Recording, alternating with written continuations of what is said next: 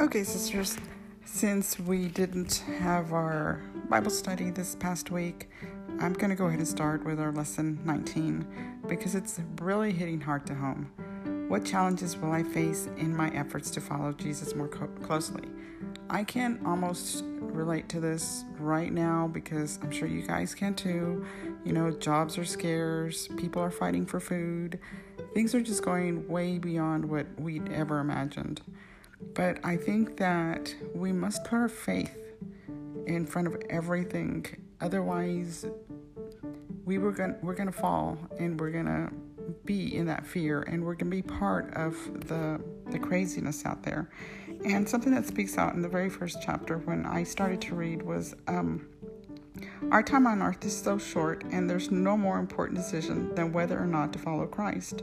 The thought of women spending their whole lives looking in the wrong places for only love and relationship that will truly satisfy totally wrecks me.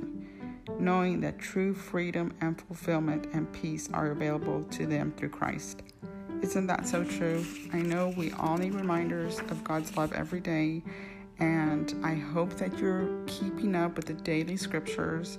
And now that we've lost our ability to actually participate in the Mass, it makes it really tough because it is part of who we are.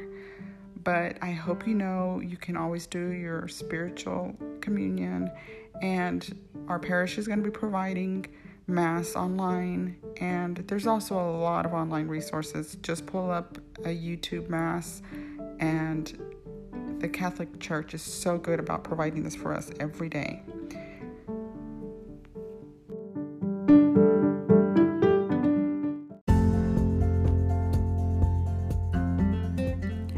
Let's get started with day one the challenge to deny yourself. What condition did Jesus give for following him in Luke 9 23?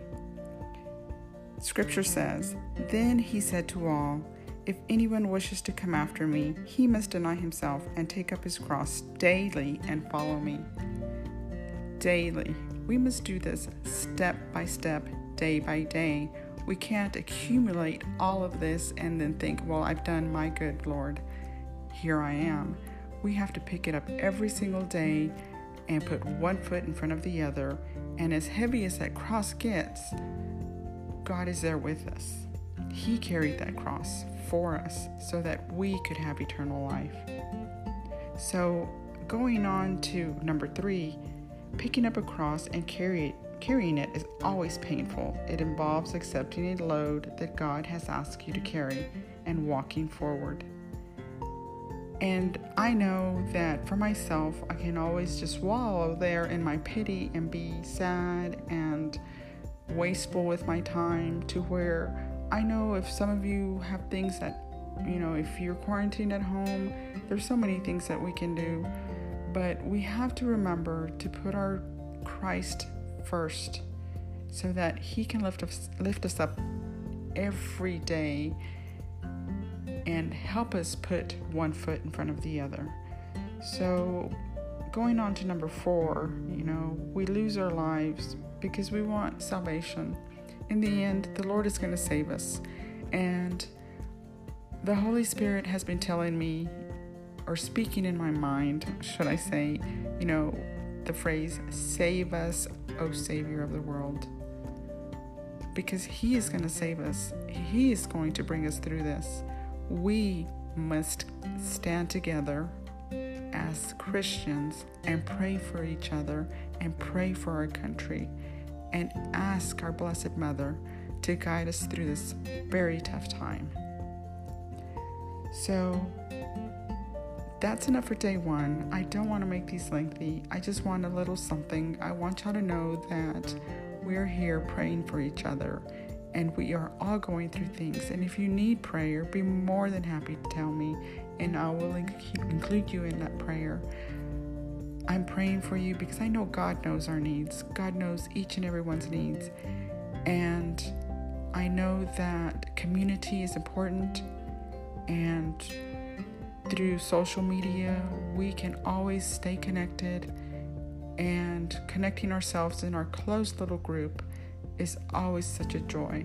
So I'm going to close this in prayer and I'm just going to ask Come, Holy Spirit, guide us every day as we fight this virus running throughout the world. Dear Lord, we know that you are greater above everything.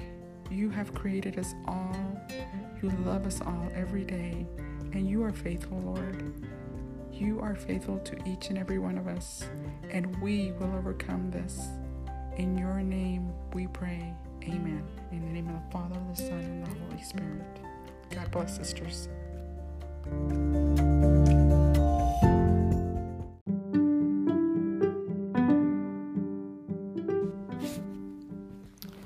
Okay, sisters, since we didn't have our Bible study this past week, I'm going to go ahead and start with our lesson 19 because it's really hitting hard to home. What challenges will I face in my efforts to follow Jesus more co- closely? I can almost relate to this right now because I'm sure you guys can too. You know, jobs are scarce, people are fighting for food, things are just going way beyond what we'd ever imagined. But I think that we must put our faith in front of everything. Otherwise, we were going we're to fall and we're to be in that fear and we're to be part of the the craziness out there. And something that speaks out in the very first chapter when I started to read was um, our time on earth is so short, and there's no more important decision than whether or not to follow Christ. The thought of women spending their whole lives looking in the wrong places for only love and relationship that will truly satisfy totally wrecks me. Knowing that true freedom and fulfillment and peace are available to them through Christ. Isn't that so true? I know we all need reminders of God's love every day, and I hope that you're keeping up with the daily scriptures. And now that we've lost our ability to actually participate in the Mass, it makes it really tough because it is part of who we are. But I hope you know you can always do your spiritual communion, and our parish is going to be providing Mass online, and there's also a lot of online resources. Just pull up a YouTube Mass, and the Catholic Church is so good about providing this for us every day.